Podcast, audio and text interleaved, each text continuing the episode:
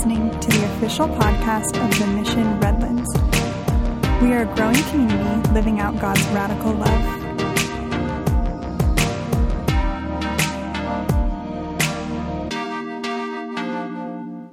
So there's a war going on within you. In your mind, there's a battle going on. And it's a battle between the world's perspectives and God's perspectives. Let's pray.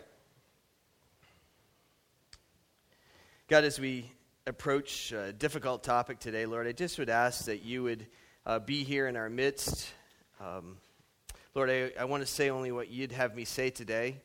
Uh, help me to approach this topic with grace, Lord.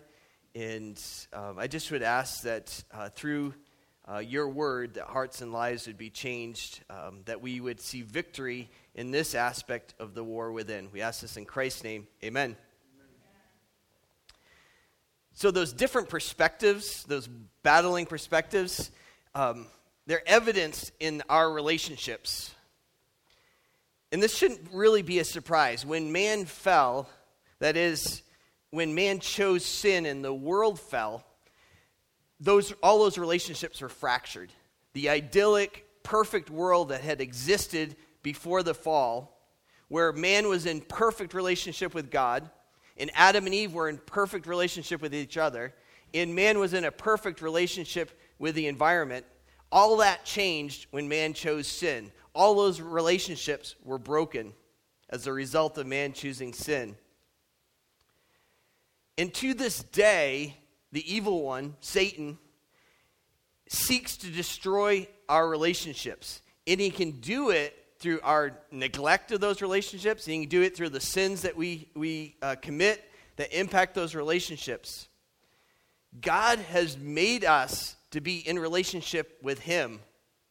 He's made us to be in relationship with one another as well. So when Satan can do anything to destroy those relationships, to break up those relationships, he'll do that because it further separates us from what God's best is for our life.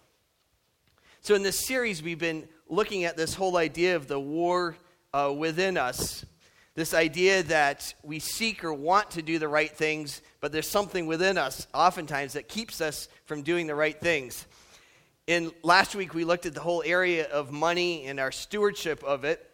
Uh, we've seen how this, the world's perspectives in that area differ from our own. And we've seen the struggles and challenges that we can have in our modern world as it relates to the use of money. And today, we're going to be looking at the same idea of uh, these competing uh, ideas, perspectives in the whole area of sexual relations. And somehow I drew the short straw and ended up having to talk about this topic. Um, so, about a month and a half ago, Ricardo sends out the email. I think he left, right? He didn't want to be here for me to give him a hard time. Um, so, about a month and a half ago, Ricardo sends out the email about what this sermon series was about, and he makes the assignments on the topics. And then I, I looked at the topic that I was going to be assigned and was like, dude, what did I do to you? Right? You know, this is not what you usually think about having to talk about on, on Sunday morning. But in all seriousness, um, this is difficult to talk about for a really important reason. Um, there's probably no other area in modern life in our world today where we as Christians are called to live counterculturally than it is within the sexual aspect of our lives. Um, there's a recent Gallup study that showed that 89% of American adults think it is wrong to criticize someone else's life choices. In the mere fact that today, um, I'll be speaking to this from a biblical perspective and talking about uh, what God's expectations are on this topic. That mere fact that I'm doing that for a majority of people in America today makes me wrong. In fact, makes me evil. And uh, that's where we've come as a society. However, we as Christians have to live. We live by an objective. Oh, now you'll come back. we live by an objective moral standard um, that calls us to repentance and obedience. Today's man wants to live by his own standards and wonders why he's never satisfied. I'll say one last thing before we jump in. Um, this isn't an easy topic to talk about. Um, it's not easy because the last thing that I want to do is come across as being judgmental in any kind of way. And I think most of you here know me well enough to know that's not who I am. Um, and I say this maybe more for those that might listen to the podcast later. But every aspect of what I, I share today is as convicting to me as it may be to you and to anybody that's listening to this as well. That's the power of the God that we serve. The fact that there's an objective moral standard, something that stands outside of ourselves and calls us to who He is and what He desires for our life. It convicts me as much as it convicts anybody. So I say that because uh, this topic can be a very touchy subject um, in our world today. I want to begin by, we talked about this idea of competing perspectives. I want to begin by just understanding uh, five perspectives that the world has about um, sexual uh, aspects of our being today. One is that society has become over sexualized. Uh, some of you might remember the controversy on social media about two or three years ago. There was a mom that posted, I think, on Facebook and maybe Instagram as well, posted a picture of, and I think it's going to come up there in a second, but posted a picture of size 4 shorts for girls and size 4 shorts for boys. And it's, it's a stunning picture. Why do we live in the kind of world that says to little girls that, you, uh, that we've created this aspect of sexuality for them at four years old, right? Sort of a crazy thing. It's part of the, our society becoming hypersexualized. Another aspect of it is this whole focus, over focus on body image, right? Um, you know, people obsess about it. There's, you know, young ladies that will commit suicide because of it. There's this uh, in, huge focus on our society on body image. No longer is um, is our focus perhaps on fitness or on conditioning or living well or taking care of our body because it's a temple? It's about looking good, right? I think I had a picture up of that. That's not me, by the way. um, third aspect of our society becoming hypersexualized is the aspect of how much sex and sexual innuendo is in the media that we consume, in the music, in the movies, uh, in the TV. Uh, recent studies showed that two out of three uh, television episodes had some form of sexual content. And a recent Kaiser Family Foundation study showed that most 11 to 13 year olds actually get the sexual references, and most, and some 8 to 10 year olds even are getting those references. We are effectively destroying the innocence of youth in our culture today. Second, so first was that society has become hypersexualized. Second uh, porn has objectified women in mechanized sex, separating it from intimacy. Get this 30% of the total traffic on the internet is porn related. Crazy. 40 years ago in our country, um, somebody that wanted to get their hands on porn walked into a sort of gritty magazine store someplace, walked out of there with a magazine in a plain paper sack, and that was sort of the limits of, of pornography. Probably 15 to 20 years ago, it blew up as the internet sort of took over in our culture. And today, um, every 15 or 16 year old boy that has one of these has access to more pornography than anybody had 40 years ago. Just incredible in terms of what it's, did, is what it's done uh, in our society. Um, when you and I were growing up and uh, we went to the grocery store, with our moms, uh, mom might have stayed away from the candy aisle, right? Because she didn't want to do that battle with you because she knew you couldn't withstand the temptation of being on that aisle and you were going to ask for something that you wanted on that aisle. Guess what? In today's world, that candy aisle is in your pocket. Anything you want is there and available to you. And this is having a huge impact on young people today. There's a recent research on uh, uh, young people, teenagers, and in this research, they did interviews with uh, young girls, teenage girls. And the girls told stories about how they agreed to have oral sex with a boy if he would agree to at least kiss them. So, welcome to the porn world. Sex is now no longer a product of love or a desire for intimacy, but rather a mechanized process simply for personal gratification or satisfaction. That's our world today. Number three, society says that any kind of sexual expression between consenting adults is acceptable. You have natural bents and desires, the world says. Suppressing these is actually wrong. You will only feel actualized when you fulfill them. You'll only feel satisfied when you live them out. Fourth thing that the world says it says that commitment is not necessarily, and certainly relationships can be reworked or rethought as desired or needed. Yes, sometimes in our culture, we um, do um, honor commitment, right? We celebrate 50th wedding anniversaries and so on. And I do think in our culture it's still looked down upon, frowned upon to um, cheat on your spouse or to cheat on a boyfriend or girlfriend. Uh, but it can be, uh, those commitments can be changed really quickly. We don't have to stay committed, we can move into new relationships. Uh, we, in our country today, over 40% of marriages end in divorce. We're moving quickly in and out of commitment. Doesn't really mean what it used to mean, let's say. And then, number five, sex has become an end all in our society. First, it's the source of identity, right? How often do you hear, hey, I'm straight, I'm gay, I'm lesbian, I'm trans, I'm bi? It's a source of identity within our culture. It's become heightened in importance, but devalued in its use. It's considered a source for satisfaction, yet it's never satisfying. Um, all you have to do to understand how it never satisfies is to look at a cover of Cosmopolitan magazine. Every month, it's the exact same thing, right? Something up in the top left hand corner talks about sex. If this truly was satisfying. Is there anything new that could be said about this? But no, month after month, it feeds into this desire that this will satisfy you, but leaves you completely unsatisfied instead. Now, nearly every one of us struggles in some kind of way with sexual, sexual sin. Whether it's an eating disorder brought on by body image uh, issues, whether it's an addiction to pornography, uh, whether it's unfaithfulness to a spouse, even in our thought life.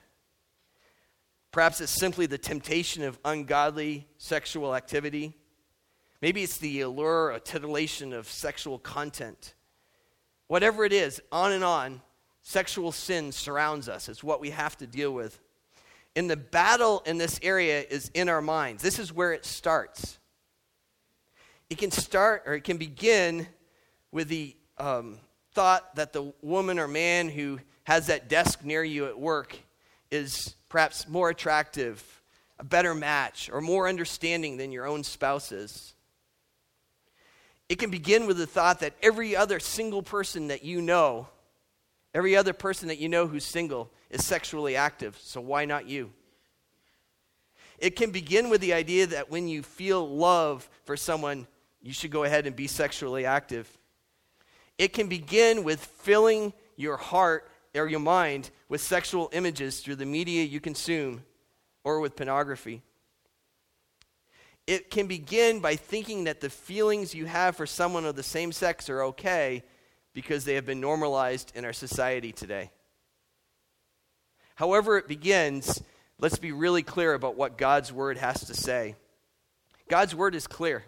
He says that any sexual activity outside of marriage is morally wrong. It's called sexual immorality in the Bible, and it's talked about over and over again in Scripture. But I want to point us to one particular verse in this regard, and that's Ephesians 5 3. Ephesians 5 3 says, But among you there must not even be even a hint of sexual immorality, or of any kind of impurity, or of greed, because these are improper for God's holy people. Let's keep looking at what God's perspective is. So we looked at what the world's perspective is. How does it contrast with God's view on human sexuality? Let's be really clear. There's nothing wrong with sex. It's part of God's design for us as human beings. God has two purposes uh, when it came to human sexuality. First, it is a source of intimacy within the marriage relationship.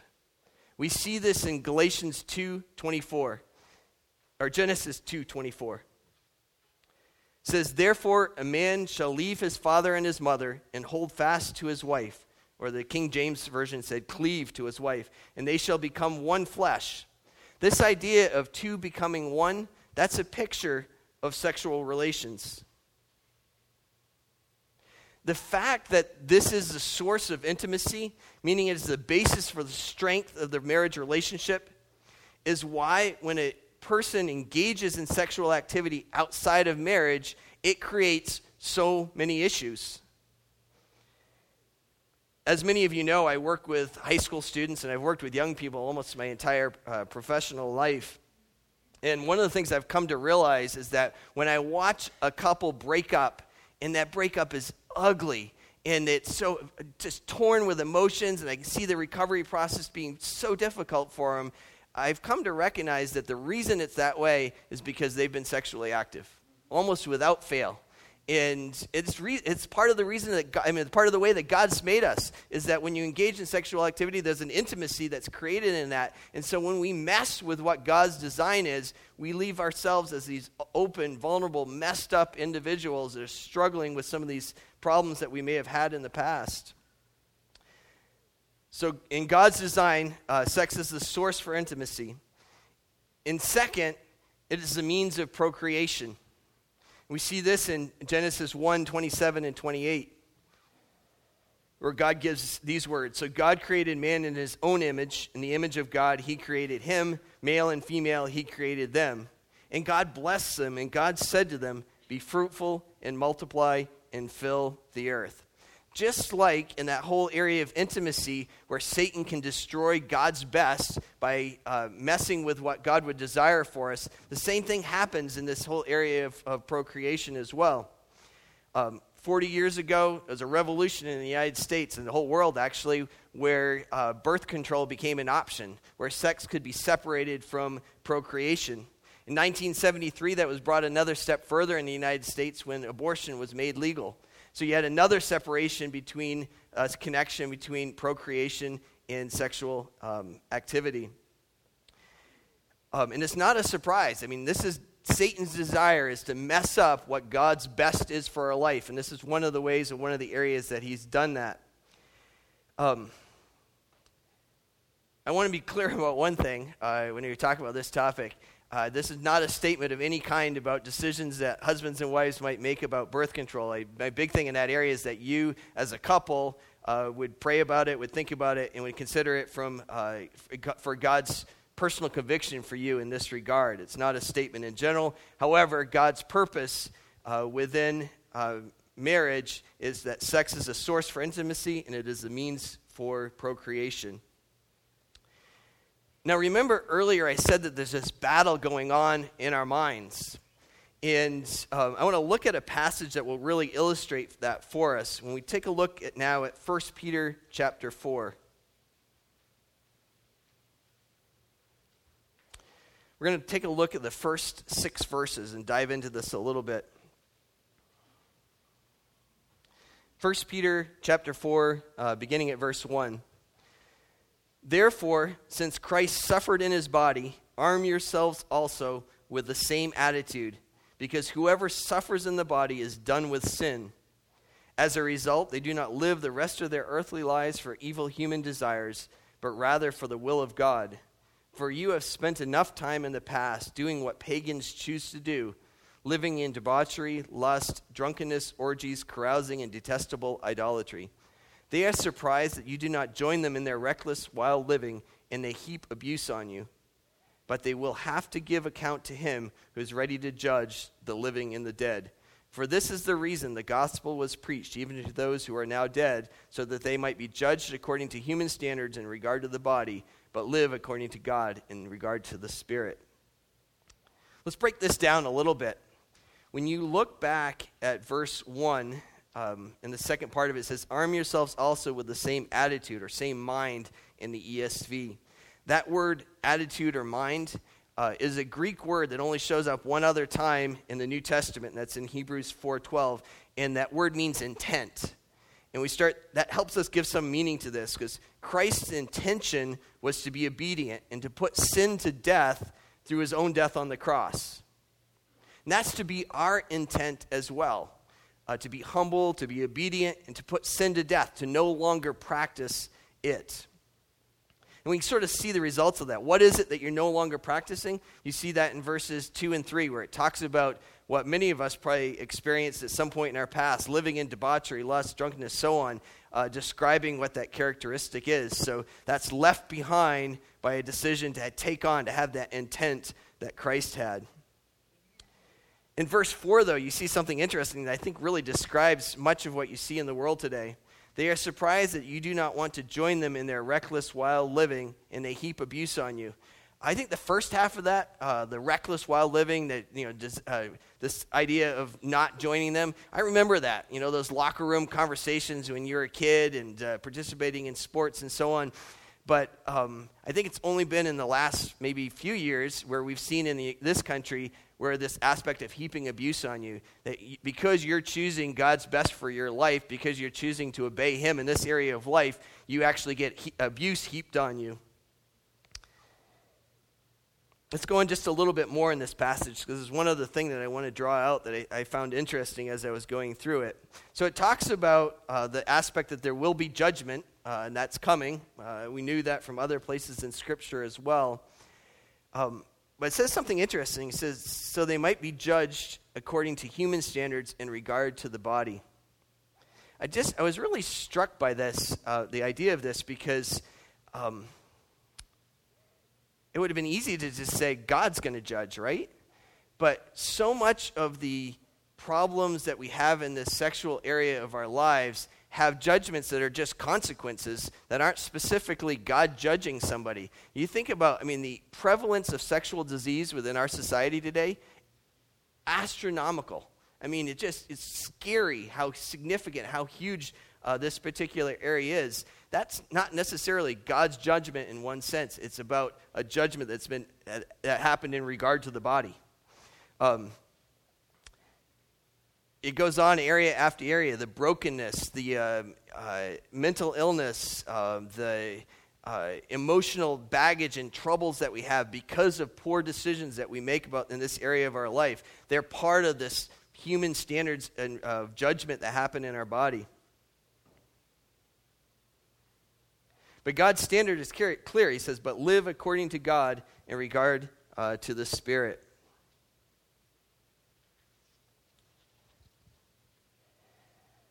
So within us, each of us, there's this war raging. These ideas of man's perspective, the world's perspective, in competition with God's view on the world.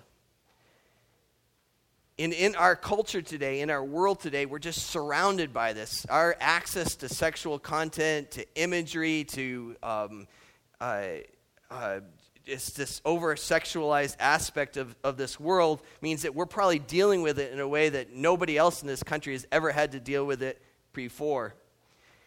To be successful with this, to be able to successfully do what God wants in our lives, it really requires that we renew our minds. And we talked about this probably you know, each of the last two weeks as well, but I want to I want to bring it up again and finish with this and look at Romans chapter 12, verses 1 and 2. This is Paul speaking to us, and he says, I appeal to you, therefore, brothers, meaning Christians, by the mercy of God, to present your body as a living sacrifice, holy and acceptable to God, which is your spiritual worship. Even that idea of our bodies as a living sacrifice, we get the sense of the purity that God desires for us. He says, Do not be conformed to this world, but be transformed by the renewal of your mind. So, those aspects of the world's way of thinking, they want to conform us to it. They want us to be like the world's way of thinking. And God says, No, I want your mind to be transformed uh, so that you're living for me, doing my will, doing what is good, acceptable, and perfect. I want to close with this as we think about um, this passage and this topic. This is difficult stuff. There's probably not one of us in here that hasn't wrestled with one aspect or another of it in the reality is, even as I've shared some of these things today, you might have been just uh, feel even beaten down by it, that it's so difficult, that it's so um, challenging. I've, I've made mistakes and I see those mistakes and I see the effects of those mistakes. And uh, that leaves us feeling broken, lost, uh, without hope. And I want to tell you, though, that that's yesterday. That does not have to be your future. That doesn't define who you are going forward. That's the idea of renewal, of transformation of the mind, is that we're not continually bogged down by the sins that we did do, that we used to do. Um, we don't have to be continually caught up in those kinds of things. My hope for every one of you today is that if this has been an area of challenge for you in your life, that going forward would be a new day for you, that you would renew your mind, embrace God's best for your life, and not be caught up in uh, these issues of sexual sin and the results of those issues, perhaps at some point um, in the past as well. I'm going to close in prayer. The uh, worship team's going to come up, and uh, while I pray, the ushers can come forward as well.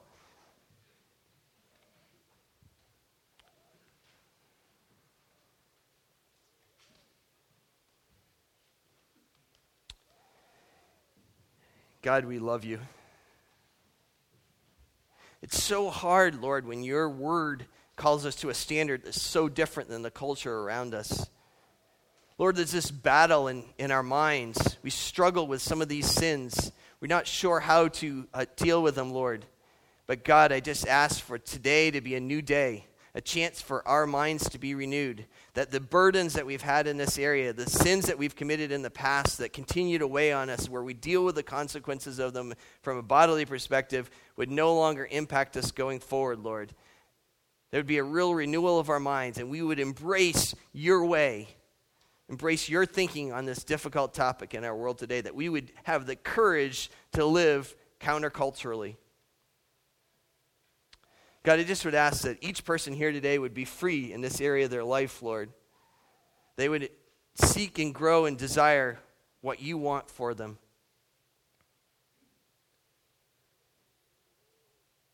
God, I just would ask that um, even now as we take this offering, that these gifts would be used to further your kingdom. They'd be used to make a difference in the lives of uh, this community as we reach out and share your radical love with others. We ask this in Christ's name. Amen.